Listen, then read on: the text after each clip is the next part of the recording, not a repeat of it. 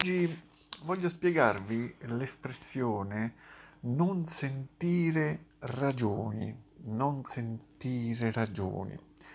È interessante perché in questa espressione il termine ragioni non sta esattamente per motivi, motivazioni, come si usi, come si usi, scusate, come si usa solitamente, quanto piuttosto per um, opinioni, pareri, argomentazioni, spiegazioni.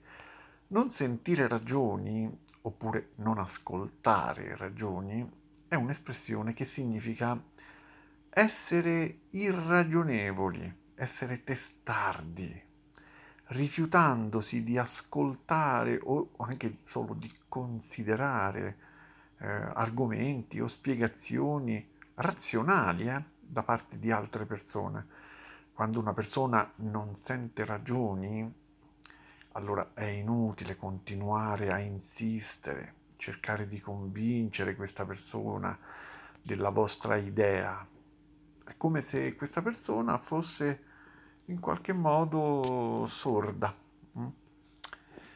In effetti si può usare anche l'espressione essere sordi a qualcosa, essere oppure sembrare sordi a qualcosa, tipo sembri essere sordo alle nostre richieste, cioè sembri non voler sentire ragioni, sembri non sentire ragioni, magari si sta cercando mh, di spiegare qualcosa, di far ragionare una persona o di convincerla a fare qualcosa ma non c'è niente da fare, eh. Questa persona non vuole sentire ragioni, questa persona si comporta in modo irragionevole, oppure si è intestardita e non vuole muoversi dalla sua posizione, nel senso che non, non si riesce a farle cambiare idea. Vediamo qualche esempio di come può essere utilizzata questa espressione in contesti diversi. Ad esempio, mio fratello non sente ragioni quando si tratta di politica, rimane sempre legato alle sue idee.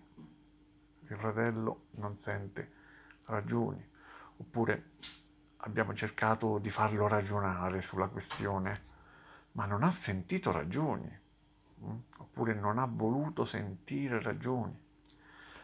Terzo esempio, durante la discussione lei non sentiva ragioni e continuava a ripetere le stesse affermazioni. So già che quando discuteremo del progetto lui non vorrà sentire ragioni e vorrà fare tutto a modo suo, come al solito. Se tu per una volta provassi a sentire le nostre ragioni, sarebbe più facile trovare un accordo valido per entrambi. Attenzione, sentire le nostre ragioni. Per favore, se provano a convincerti, tu non sentire ragioni, sii inflessibile.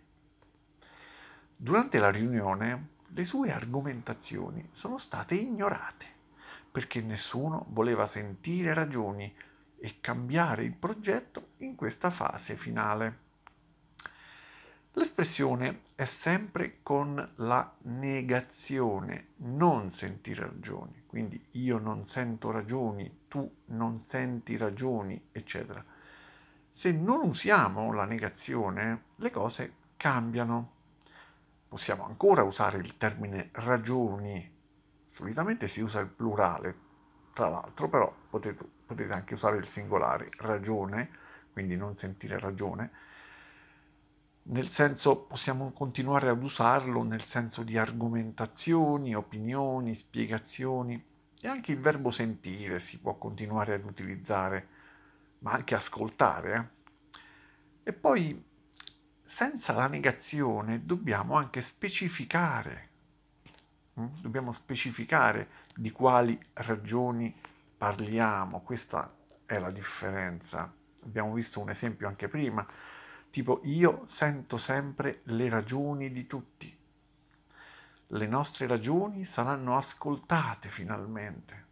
Resta dunque il senso del termine ragione, inteso come, come dimostrazione, prova, argomento, di cui ci si vale in un ragionamento per convincere o difendersi.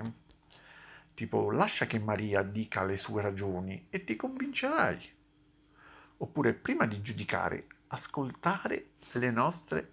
Scusa, scusa prima di giudicare, ascolta le mie ragioni. Mm? Prima di giudicare, ascolta le mie ragioni. Non possiamo invece dire, ad esempio, tu senti sempre ragioni. Non si può dire, dobbiamo dire tu devi sentire le mie ragioni, le mie ad esempio. Quindi si può dire tu non senti mai ragioni, c'è la negazione, tu non vuoi mai sentire ragioni, c'è la negazione, anche qua. Con la negazione stiamo parlando di ottusità, testardaggine, caparbietà. E l'espressione possiamo conservarla così come senza specificare, ma posso anche farlo volendo, dai. Non voglio sentire ragioni da parte di nessuno. Mm? Perché no? Come forma di ripasso, eh, oggi vi propongo di parlarmi di un'occasione in cui voi o qualcun altro eh, non avete voluto sentire ragioni. Mm? Un ripasso che è stato creato da Marcelo, dall'Argentina. Al lavoro come dirigente mi è successo alcune volte di trovarmi di fronte persone testarde. Ricordo specialmente una volta che vi racconto. Ci incontravamo per decidere su un nuovo programma commerciale e a un certo punto della riunione uno dei partecipanti propose con occhi scintillanti lo sviluppo di una divisione dedicata alle vendite online. Traspariva un'allegria contagiosa, rafforzata da un viso radiante.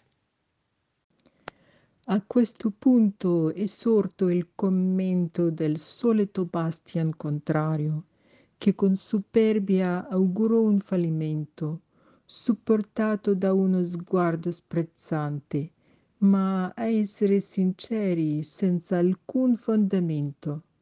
Senza sbuffare né contrarre i muscoli del mio viso, ma con uno sguardo affettato gli dissi, ma dai, continuiamo ad ascoltare rilassati e con molta attenzione, caldeggiando così la proposta con evidente complicità. A quel punto il mio sguardo ed attenzione si sono rivolti verso chi aveva fatto la proposta e ricordai una frase che disse che mi lasciò assorta nei miei, miei pensieri. Il più grande piacere di una persona intelligente è quello di sembrare un idiota di fronte a un idiota che crede di essere intelligente. A quel punto il mio sguardo ed attenzione si sono rivolti verso chi aveva fatto la proposta e ricordai una frase che disse che mi lascio assorto nei miei pensieri. Il più grande piacere di una persona intelligente è quello di sembrare un idiota di fronte a un idiota che crede di essere intelligente. L'episodio è finito. La rubrica Due minuti con italiano semplicemente resta. Vi aspetto al prossimo episodio.